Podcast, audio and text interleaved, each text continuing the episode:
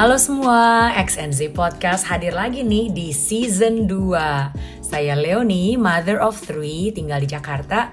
Dan saya juga ada parenting blog di www.oureverydaythings.com Silakan ya ke blog Our Everyday Things untuk artikel-artikel seputar keluarga dan membesarkan anak. Nah, ada satu orang lagi nih di tim XNZ Podcast yaitu Halo, saya Anya. Dan di Extensi Podcast ini, kita diskusi segala macam topik dari sudut pandang generasi X, yaitu saya. dan generasi Z, yaitu saya sendiri. Nah, di episode pertama dalam season kedua ini nih yang sekarang nih kita kayaknya perlu deh bahas tentang problem-problem yang para generasi X, para orang tua hadapi saat menjadi orang tuanya remaja-remaja. Nah, begini para pendengar sekalian. Beberapa waktu lalu, saya tuh ada membaca artikel dari crosswalk.com dengan judul Possibly the Greatest Teen Parenting Mistake. Wah, greatest teen parenting mistake. Setiap orang tua tuh pasti punya keinginan yang tulus mau melindungi anaknya.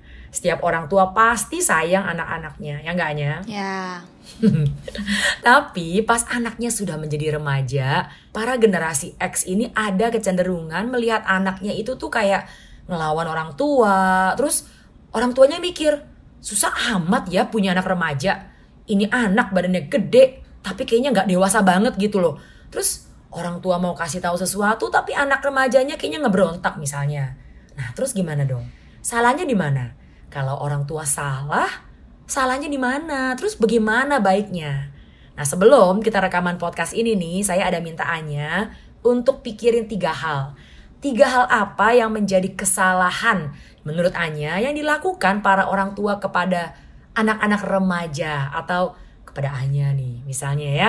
Nah saya juga nggak tahu nih ya tiga hal itu apa ya. Jadi apa tuh Anya? Menurut Anya pribadi apa sih tiga hal yang mungkin menjadi kesalahan orang tua saat mereka menjadi orang tua remaja? yang pertama itu, yang paling langsung kepikir itu kalau orang tuanya masih anggap anaknya itu anak kecil terus, jadi pulang harus dibatasin banget. Padahal kan pasti ada transisi dong ya ke dewasa. Terus sebenarnya kalau mau dipikirin, kalau kita misalnya umur segini nih umur remaja ini berpindah ke luar negeri, kan pasti jauh lebih bebas daripada sekarang kan. Tapi gara-gara masih di rumah, jadinya banyak banget dibatasin. Terus? Terus yang kedua, orang tua tuh masih kayak pengen terjun ke dalam hidup anaknya terlalu banyak. Kayak misalnya hal-hal kecil tuh kayak tanya-tanyain mulu. Misalnya, ya ini cukup general sih, tapi kayak misalnya anaknya terakhir pengen ada acara sekolah, tapi orang tuanya yang mikirin dia pakai baju apa nanti, orang tuanya yang mikirin dia makan apa nanti segala, padahal anaknya kan udah gede, udah bisa mikir sendiri gitu. Ini hanya bayanginnya ini umur berapa nih? Seumur hanya kayak umur 15-an, 16, 17. Oke, jadi 15, 16, 17 tapi misalnya orang tuanya tuh masih ngurusin banget begitu ya.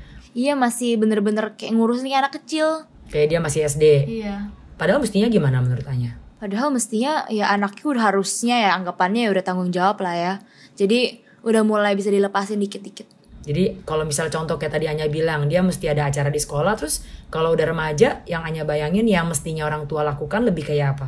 Mungkin orang tuanya ya tahu aja gitu ada acara sekolah, terus ya mungkin perlu beli bahan-bahan yang diperluin untuk acara misalnya masak-masak segala. Cuman eh, selebih dari itu anaknya yang pack sendiri, yang urus sendiri semua ya anaknya. Yang ketiga adalah oh mungkin orang tua yang kadang maksa anaknya keluar dari comfort zone padahal tuh bukan karakter anaknya kayak misalnya jelas-jelas anaknya itu super introvert dan susah-susah banget bergaul tapi dipaksa-paksa gitu. Terus kayak paksa masuk acara rame-rame terus kayak dipaksa kenalan segala. Nah itu kan di luar comfort zone anaknya. Hmm, jadi maksudnya kalau anaknya itu cenderung diam, Iya. terus tapi kamu harus ikutan lomba misalnya ya, atau Iya. kamu harus ini dan itu gitu supaya kamu nggak diam terus gitu. Iya. kesannya kayak orang tuanya nggak terima karakter anaknya emang kayak gitu terus anggapnya kalau orang yang berisik sama bergaul tuh yang paling bahaya padahal kan orang beda-beda semua Kalau membayangkan orang tua yang melakukan itu, mungkin juga kalau dia orang bilang kan, saya mencoba untuk memberikan kamu exposure supaya kamu tuh nggak nyaman dengan diam itu, tapi diberikan dorongan supaya bisa lebih berubah dan belajar hal-hal yang baik. Bagaimana? Cuma ada batasnya kali tetap kalau anaknya emang bener-bener uncomfortable ya harus dari diri anaknya juga. Artinya bukan dengan cara dipaksa harus begitu. internal bukan eksternal. Wes. Artinya maksudnya jangan dipaksa begitu tapi ada cara-cara lain yang mungkin lebih bisa dengan diskusi dan cara-cara macam-macam yang lain lah begitu ya. Nah, menarik ya, karena kalau kita perhatikan apa yang sering kali terjadi itu adalah misalnya orang tua berpikir supaya anak itu nggak jatuh dalam masalah ya harus selalu dikontrol. Mereka mengontrol anak remajanya. Kalau anak menghadapi satu situasi atau problem, langsung orang tua yang fix. Oh, kamu ada acara sekolah, nanti mami yang beliin semua kebutuhan. Begitu loh, supaya jangan ada yang ketinggalan dong, supaya jangan ada yang kelupaan begitu. Apalagi, ah dia tuh orangnya suka lupaan gitu. Nanti kita yang bantuin, kita yang urusin. Misalnya, anaknya ada masalah komunikasi dengan teman. Lalu orang tuanya ada ya yang langsung bicara ke anaknya pas ketemu di lobi gitu ya. Atau orang tuanya itu bicara ke orang tua temannya itu dan coba selesaikan masalahnya antar orang tua. Padahal yang lagi bermasalah anaknya. Ya misalnya nih yang kayak tadi Anya bilang ya, pas anak remaja misalnya 16 mau pergi dengan temen-temennya langsung ditanya sama orang tua. Mau pergi sama siapa? Eh, mau ke mana? Ngapain di sono? Terus pulang jam berapa? Ngapain sih lama-lama? Tiga jam aja. Awas ya kalau belum pulang sebelum jam 4 ya. Misalnya. Hanya pernah ngalamin gitu nggak? Dulu pernah Dulu waktu Dulu. usia. SMP lah. Ah, oke lah, still Aja. small what? Tetep aja, ampun. Ya kan sekarang enggak. SMP like 12, 13 of course ditanya. Ini rolling eyes, rolling eyes nih di sini nih. Pulang paling duluan mulu dulu. Karena emang nggak perlu lama-lama kan. Cuman kan lama-lama udah dilepas. Ya nggak? Coba ngomong sesuatu dong dikit dong. Supaya diperbaiki. ya ya ya, memperbaiki image. Ya sekarang udah lebih dibebasin sama orang tua, lebih dipercaya, lebih di trust. Nah, ini juga salah satu timbal balik kalau anaknya pun menunjukkan dia itu bisa diberikan kepercayaan dan trust. Dan itu kan salah satu hal yang kita selalu tekenin juga kan ke Anya sama anak-anak semua nih bahwa when you show responsibility, then there will be more and better trust. Ya dong, kalau misalnya anaknya sama sekali nggak pernah nunjukin responsibility atau kepedulian, ya akan sulit memang. Nah, jadi para pendengar generasi Z, semua itu ada timbal baliknya juga. Orang tua pengen melepas pun, tapi kita pun, maksudnya generasi Z ini tuh perlu juga menunjukkan bahwa kalau saya itu sudah bisa dipercaya dan saya memang mau tanggung jawab. But then again, being teenagers ya belajar bertanggung jawab itu ada up and down. Setuju nggak? Setuju. Artinya nggak mudah untuk menjadi orang yang bertanggung jawab dengan langsung begitu itu proses. Artikel Possibly the Greatest Teen Parenting Mistake bilang, kalau yang orang tua harus lakukan adalah learn to let go. Artinya, biarlah anak-anak itu yang mengambil keputusan sendiri, berikan mereka ruang untuk mengambil keputusan. Berikan lebih ada kebebasan untuk anak-anak remaja ini mengambil keputusan, memutuskan sesuatu untuk diri mereka sendiri. Dan salah satu kesalahan yang sering dilakukan oleh para orang tua adalah, yaitu yang anak yang masuk usia remaja nih, semua diatur banget. Anak bilang mau pergi sama temennya, orang tua yang decide mereka pergi ke mana dan berapa lama. Sebenarnya mulai bebasnya somehow ya, somehow mulai bebas sejak Anya umur 17. Sebelum itu tuh yang jauh lebih santai tuh Dedi. Kayaknya misalnya ya mau pergi ke pik, sama mami yang kayak jauh banget lah, nanti naik apa lah, bla bla bla. Tapi Dedi yang ya udahlah nggak apa-apa gitu. Ya itu namanya kan orang tua remaja juga belajar to let go. Harus Mas. denger podcast sendiri. Betul. Jadi kan letting go itu ya nih para anak-anak remaja yang mendengarkan dan para orang tua, learning to let go itu proses juga bagi orang tuanya. Nggak mudah. Karena takut ada sesuatu terjadi. Padahal ya dalam lingkup misalnya bukan pergi malam-malam gelap-gelap atau tempat yang bahaya ya kan. Jadi ada hal-hal yang tetap kita perlu belajar untuk letting go sebagai parents. Jadi kalau sekarang itu situasinya gimana kalau misalnya Anya mau pergi? Emang sebelum perginya itu yang biasa dikasih tahu cuman kapan, eh, di mana, sama kira-kira berapa lama terus makan di rumah atau enggak. Nah, tahu nggak kenapa kita nanya gitu? Karena supaya planningnya Anya itu nggak bentrok juga dengan planningnya kita. Iya. Jangan sampai nanti Anya plan sesuatu, karena kan kita terbiasa kan pergi bareng-bareng. Jadi kalau Anya udah ada plan sesuatu, kita tahu oh Anya udah ada plan ini loh.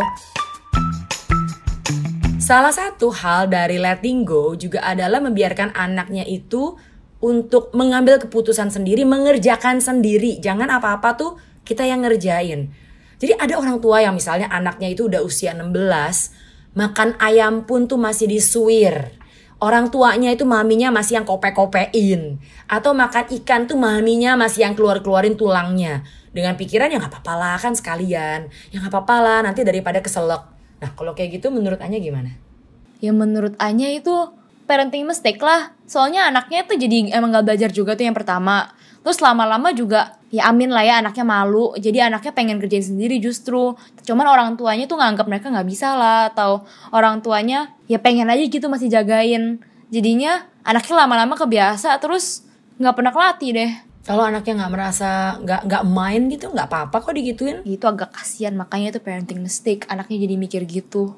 Hmm. Tapi harusnya sih kalau udah lihat temen-temennya misalnya pernah nginap rumah temen gitu, harusnya kebanding lah ya. Nah contoh lain nih ya, maminya bilang nggak apa-apa nggak apa-apa. Anak-anaknya tuh nggak perlu bantu apa-apa di rumah. Kamar nggak usah diberesin. Nanti juga mami atau mbak yang beresin. Baju kotor di lantai nggak apa-apa.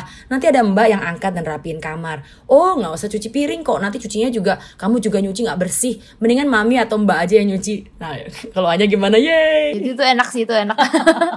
Paling paling mungkin enaknya sebatas sampai baju dicuciin piring dibersihin segala. Tapi tapi kalau yang baru baju di lantai gak apa-apa. Nah itu oke okay lah itu salah lah. Tapi lebih dari itu kayaknya enak. Itu mah sesuai dengan keinginan emang, soalnya. Cuman cuman ya emang kalau anaknya sejak kecil kayak gitu ya jadi kayak yang di Princess and the Frog yang princess gosok gigi aja nggak bisa. Jadi hmm. nggak hmm. ada dasar apa-apa buat hidup sendiri. Jadi sebenarnya suruh nyuci piring itu perlu lah ya, tapi nggak setiap malam juga nggak apa-apa sih. Menurut Anya ya kenapa sih orang tua itu melakukan hal-hal itu?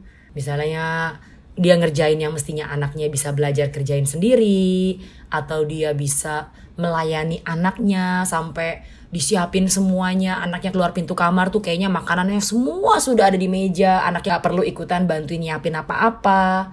Menurut Anya tuh kenapa sih orang tua itu kayak gitu? Mungkin yang biasa sikapnya kayak gitu lebih kayak mothernya maminya. Soalnya ya ya anggap papinya jarang lah ya siapin makanan segala. Cuman menurut Anya mungkin mereka tuh kayak gitu. Karena pada dasarnya mungkin mereka emang karakternya suka nyapin ya mungkin dia ngerasa tugasnya sebagai ibu ya untuk kayak gitu untuk jagain anaknya terus. Tapi kan pasti ada transisi dong. Kayak waktu baby ya ya yang dia kerjain yang kayak siapin segala ya gak salah. Cuman anaknya makin gede kan perlu diajarin untuk mandiri. Nah mungkin dia ngerasa karena dia emang seorang ibu emang tugasnya ibu tuh jagain untuk bersihin kotoran untuk yang nyiapin makanan. Jadinya ya dia lanjut terus kayak gitu. Dampaknya buat anak menurut Anya gimana? Ya tadi itu jadi jadi manja nggak nggak ada dasar untuk hidup mandiri nggak ada life skill terus juga udah kebiasa di di serve dilayanin terus terus mereka jadi ya ya hal sesimpel kayak masak nasi juga mungkin nggak tahu caranya itu kan kasihan anaknya juga sebenarnya. Jadi kalau begitu kita bisa lihat memang orang tua itu perlu banget belajar untuk letting go memberi ruang untuk anak-anaknya mengambil keputusan sendiri, melakukan segala sesuatu sendiri, diajak bertukar pikiran juga bukan hanya dikasih tahu mesti ngapain, tapi juga ada diberikan kebebasan sedikit demi sedikit. Jadi bagaimana para generasi Z, para remaja yang mendengarkan podcast ini? Apa kalian merasa orang tua kalian tuh tidak memberikan ruang sama sekali dan orang tua kalian tuh mengontrol total hidup kalian? Apa kalian diberikan segala macam yang kalian mau karena atas nama sayang anak.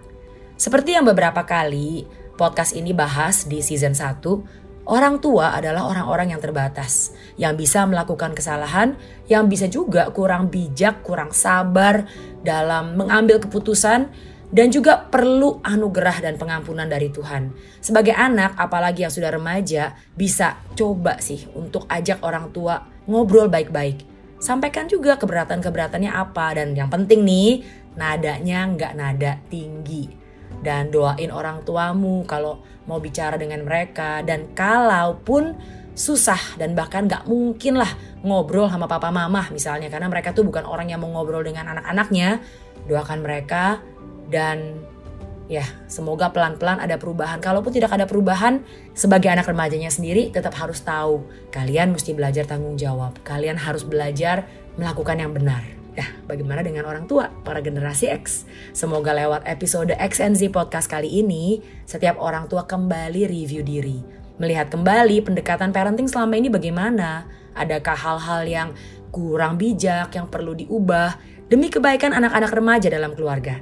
Kiranya Tuhan yang menolong setiap kita, setiap orang tua, setiap anak-anak, setiap keluarga. Para pendengar sekalian, demikianlah episode 1 dari season 2 Extensi Podcast. Extensi Podcast akan hadir lagi pada hari Kamis minggu depan. Betul sekali, Extensi Podcast hadir setiap Kamis. Jangan lewatkan dan follow Extensi Podcast di Spotify atau di Instagram untuk update-update-nya. Dan tentunya jangan lupa bagikan episode ini ke orang lain. Semoga jadi berkat bagi banyak keluarga. Saya Anya. Dan saya Leonie. Bye-bye. Bye.